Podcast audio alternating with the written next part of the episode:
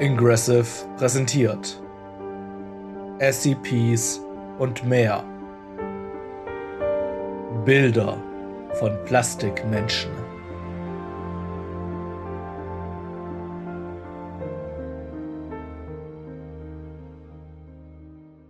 Einundzwanzigster Oktober. Isaiah Howard Pickman schleppte sich zum ersten Mal seit 20 Stunden aus dem Archiv.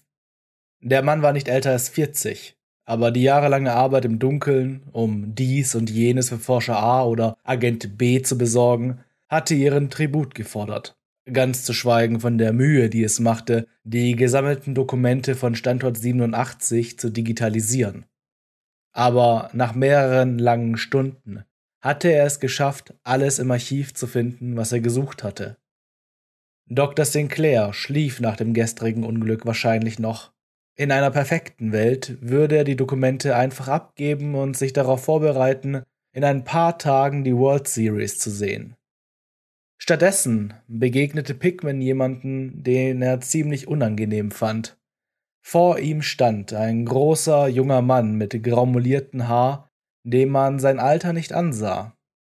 Er war schlaksig, man könnte fast schon skelettartig sagen, und trug eine Brille, die so dick war, dass es aussah, als wären seine Augen von Schatten verdeckt. Der Mann schaute Pickman mit einem Hauch von Feindseligkeit an. Isaiah. Claude, beeilen Sie sich. Ich habe Unterlagen, die ich Dr. Sinclair geben muss. Erwiderte er und drängte sich an ihm vorbei. Sie ruht sich gerade aus. Sie hat drei Infusionen bekommen und Reynolds wird immer noch genäht. Der Trottel hat seinen Arm aufgeschnitten, um Feuer zu schleudern.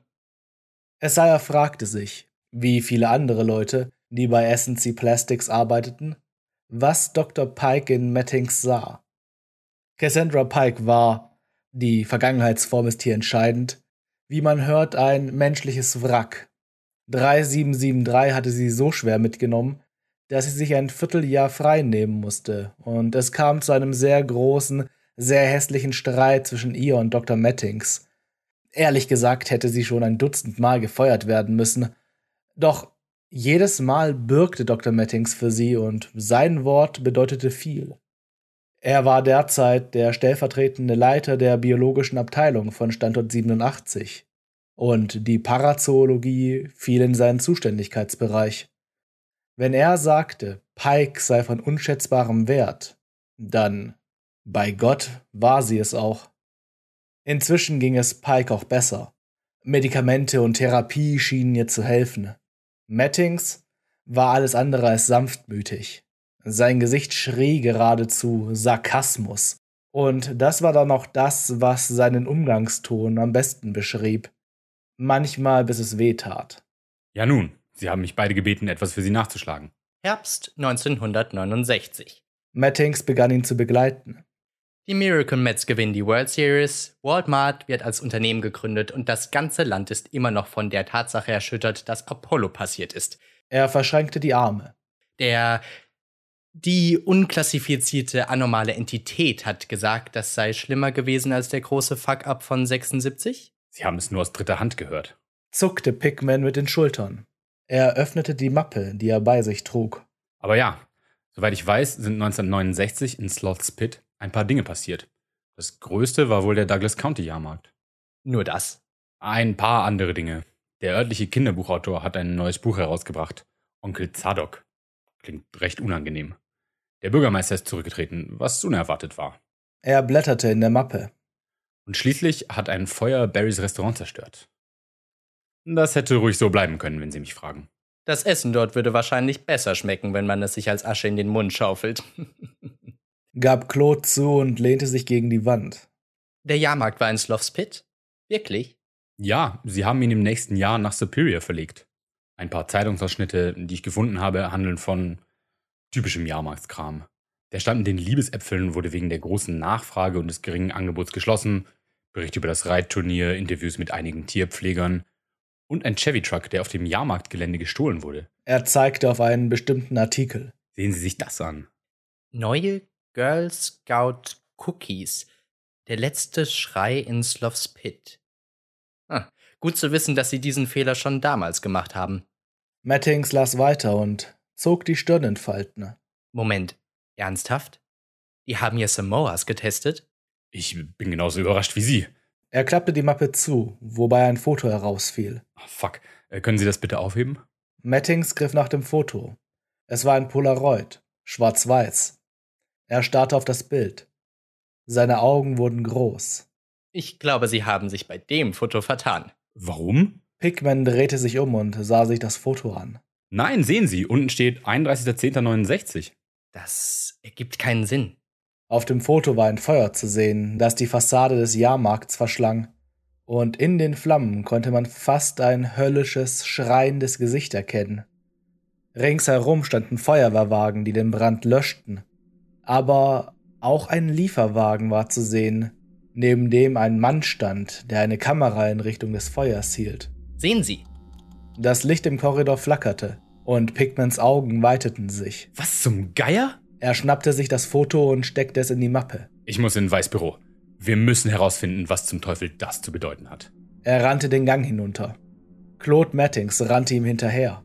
Er flog förmlich um die nächste Ecke und bog in den Flur, an dessen Ende der Aufzug sein sollte. Nur hatte sich die Realität seitdem erheblich verändert. Vor ihm und im Archivar befand sich eine Ansammlung von Zelten, Scheunen und Ställen. Das Geräusch schreiender Kinder, die im Hintergrund spielten, war zu hören. Schreie der Begeisterung, nicht des Schreckens, als wären sie auf einer Achterbahn und nicht, weil ihnen die Haut abgezogen wurde.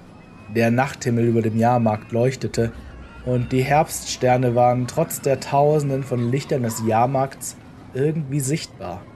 Schilder, die für gebrannte Mandeln, Magenbrot, kandierte Äpfel, Popcorn und Zuckerwatte warben, säumten die ehemaligen Mauern des Geländes und zu allem Überfluss roch es auch noch nach Tieren, nach Pferden, Geflügel, Rindern, all das vermischt mit den anderen Gerüchen eines Jahrmarkts. Als die beiden sich wieder umdrehten, sahen sie, dass sich das Phänomen hinter ihnen ausgebreitet hatte. Ach du Kacke, was zum... War der Jahrmarkt auf dem Gelände von Standort 87? fragte Mettings, wich zurück und stieß gegen einen Essensstand. Nein, er war oben am Nordende der Stadt. Pickman drückte seinen Ordner fest an sich. Was machen wir jetzt? Wir folgen den Grim-Kontenance-Protokollen. Essen und Getränke ablehnen, die Motive der Eingeborenen nicht in Frage stellen und schnellstmöglich versuchen, den Ausgang zu finden. Er ging die Reihe der Essensstände entlang. Mattings, Was? es gibt keine Eingeborenen. Dieser Ort ist menschenleer. Er schaute in jedem der Essensstände nach. Sie waren allesamt leer. Hm, Mettings spähte in das Fenster eines Krapfenstandes. aber es gibt Anzeichen dafür, dass hier kürzlich jemand gewesen ist. Die Fritteuse dort ist an und der Teig wurde gerade gemischt. Und dann ist da noch das. Pickman deutete in die Luft, als das Geräusch eines rumpelnden Fahrgeschäfts und aufgeregter Schreie erneut den Jahrmarkt erfüllten. Also, irgendetwas ist hier. Oder wir werden verarscht. Er entfernte sich vom Stand. Ich wette, es ist letzteres. Plötzlich stolperte Pickman über ein Kabel auf dem Boden und fiel auf sein Gesicht, wobei er mit den Händen fuchtelte und versuchte, sich abzufangen. Er gab einen Schmerzensschrei von sich, als er mit der Nase auf dem Boden aufschlug. Was ist das? Mattings trat vor und sah sich das Ding auf dem Boden an. Es war mit einem Generator verbunden, der rumpelnd alle Stände mit Strom versorgte. Aber es war nicht irgendein Plastikkabel, sondern eine Ranke. Er holte ein Taschenmesser heraus, schnitt ein Stück der Ranke ab und steckte es in einen Probenbeutel, den er aus seiner Hosentasche holte. Pickman stand auf und rieb sich den Kopf. Er bemerkte einen Stand mit kandierten Äpfeln vor sich, an dem ein leicht verrottetes Schild mit der Aufschrift leider geschlossen hing. Ja, das hier ist wirklich eine Art Rummelplatz. Aber keine Ahnung, wie wir hier rauskommen. Er kaute auf seiner Lippe und sah sich um. Wenn ich raten müsste, ist der Ausgang irgendwo Er ging die Reihen der Essenstände entlang. dort. Hm, Mattings schob seine Brille höher ins Gesicht und schritt hinter Pickman her. na, dann geh voran, Macduff. Die beiden schlängelten sich durch das Labyrinth der Essenstände und die Sterne schienen am Himmel zu flackern. Der Geruch nach Tieren wurde stärker, je weiter sie gingen. Die Abdrücke von Hufen im Boden und die großen Haufen von Tierkot am Wegesrand verrieten Mattings, dass sie sich in der Nähe der Stelle befanden. Von hier aus konnte er das Schnauben der Pferde und das Muhen der Kühe hören. Aber trotzdem wurde die Kirmesmusik lauter. Also, Sie und Pike? Die Hochzeit ist im Februar. Wir haben Monate gebraucht, um die Formulare zu bekommen. Ehrlich gesagt werden wir es wahrscheinlich einfach im Gerichtsgebäude in Superior machen. Sie macht sich nicht viel aus Seide und Tamtam und ihre Familie schert sich einen Dreck um mich. Seide und Tamtam? Pickman runzelte die Stirn. Wer redet denn so? Waren Sie jemals verheiratet? Einmal. Isaiah rieb sich die Hand. Direkt nach dem College. Sie war wunderschön. Blondes Haar, braune Augen, ein Lächeln, das einen Mann blenden konnte. Aber es hat nicht länger als ein Jahr gehalten. Warum? Sie wurde schwanger. Ich weiß, wie das klingt, glauben Sie mir. Aber ich habe im Jahr zuvor ein paar Tests machen lassen und, naja, herausgefunden, dass ich unfruchtbar bin. Ich habe sofort die Scheidung eingereicht, als ich es erfuhr. Ich musste trotzdem Unterhalt zahlen. Nun, Cassandra und ich haben nicht vor, in nächster Zeit Kinder zu bekommen. Oder überhaupt. Ich hasse Kinder. Nach diesen letzten Worten hing ein Schweigen in der Luft. Alle Tiere hörten auf zu schreien und zu gackern, als sie zu den verschiedenen Stellen des Jahrmarktes kamen. Vorne stand das erste sichere Zeichen, dass Menschen hier gewesen sein mussten. Ein roter Pickup-Truck, der vor den Pferdeställen geparkt war. Pickman ging auf ihn zu. Was machen Sie da? Das ist ein alter Chevy. Mein Vater hatte so einen. Vorsichtig näherte er sich dem Fahrzeug. Ich weiß, dass wir uns an dem Grimm Kontenance halten sollen. Aber wir könnten mit dem hier vielleicht rausfahren. Gute Idee. gab Mattings zu und ging neben ihm her. Als er näher kam, wich der Geruch von Tieren einem fauligen Geruch von verwesendem Fleisch. Als hätte jemand ein Steak wochenlang in der Sonne liegen lassen. Oh Gott, was zum Teufel? Pickman blieb stehen, beugte sich vor und übergab sich. Verdammte Scheiße. Das riecht wie ein Treffen von Roadkill-Liebhabern. Nein, Sloth's Pit hatte mal so eins. Das hier ist schlimmer. Der Archivar näherte sich dem Truck und runzelte die Stirn. Den habe ich schon mal gesehen. Das ist genau der Truck, der gestohlen wurde. Vom Jahrmarktgelände, meine ich, 69. Man hat ihn nie gefunden. Ich schätze, er ist irgendwie hier gelandet. Er schaute sich die Ladefläche an und drehte sich würgend weg. Heilige Scheiße. Was? Das erklärt zumindest den Geruch. Menschliche Überreste auf der Ladefläche, bedeckt von irgendwelchen Pflanzen. Sehen die aus wie Kürbisranken? Ja, damit fahren wir dann sicher nicht. sagte Mattings stirnrunzelnd. Er griff in seine Tasche, holte seine Taschenlampe heraus und leuchtete damit in einen der Ställe. Darin sah er den Kopf eines Pferdes, der aus einer der Boxen ragte.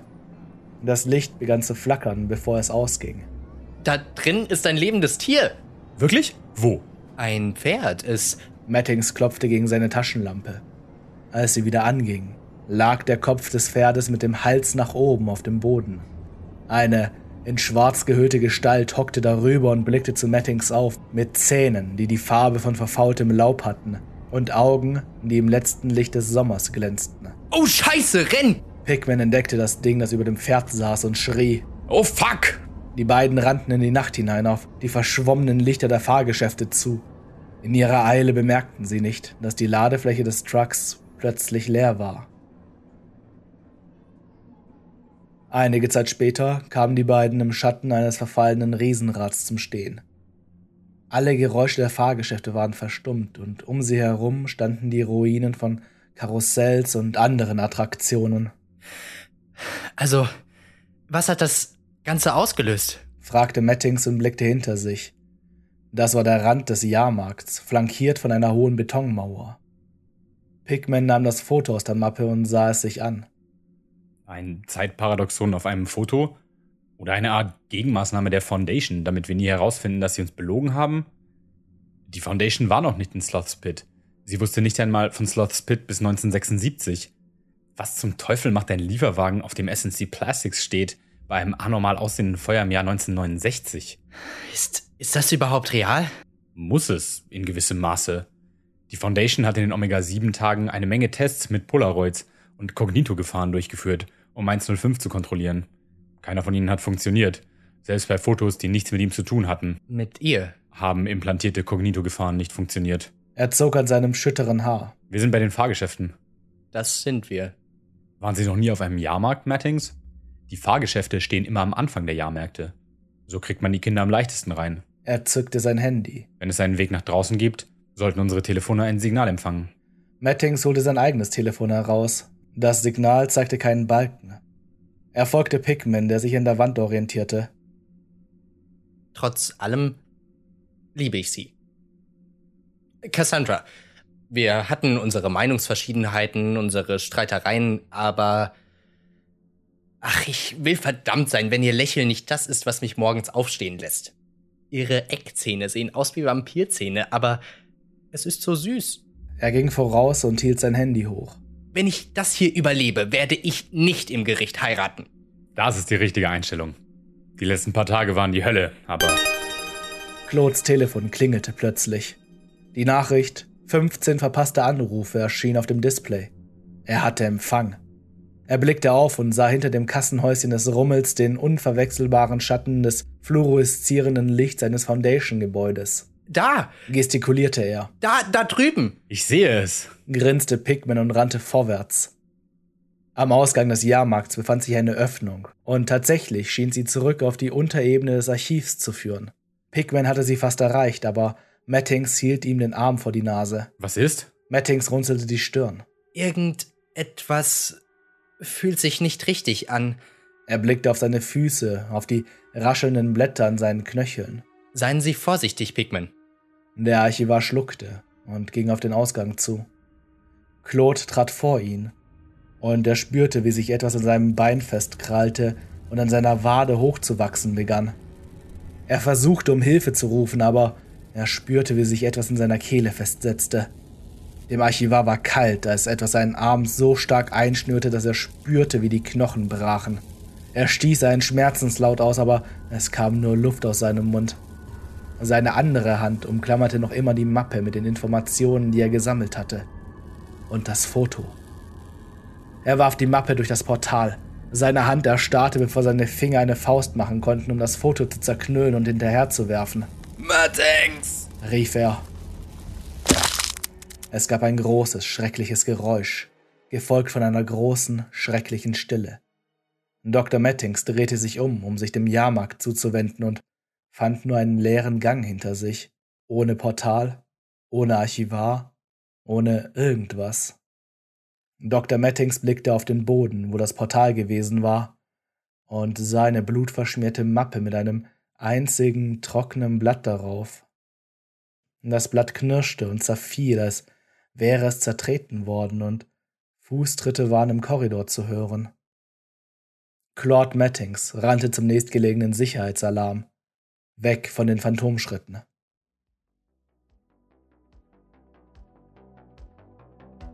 Nicht einmal das Innere von SNC Plastics ist vor dem Herbstlaub sicher.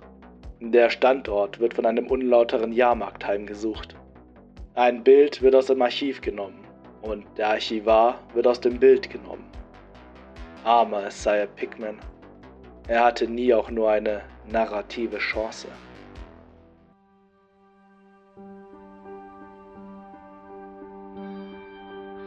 Bilder von Plastikmenschen ist die vierte Folge des Schwarzen Herbstes.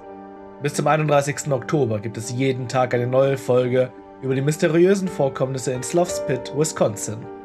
Also schaltet ein. SCPs und mehr basiert auf Geschichten des englischsprachigen SCP-Wikis und ist freigegeben unter einer Creative Commons Attribution Share Alike 4.0 International License. Die heutige Episode basiert auf Pictures of Plastic People, geschrieben von YHP und wurde übersetzt und vertont von Florian Schießler. Es waren zu hören Marvin Weiler als Claude Mattings, Jakob Schnell als Isaiah Howard Pickman. Mehr aus dem SCP-Universum und andere Horrorgeschichten findet ihr auf dem YouTube-Kanal von Ingressive. Passt auf euch auf und macht's gut.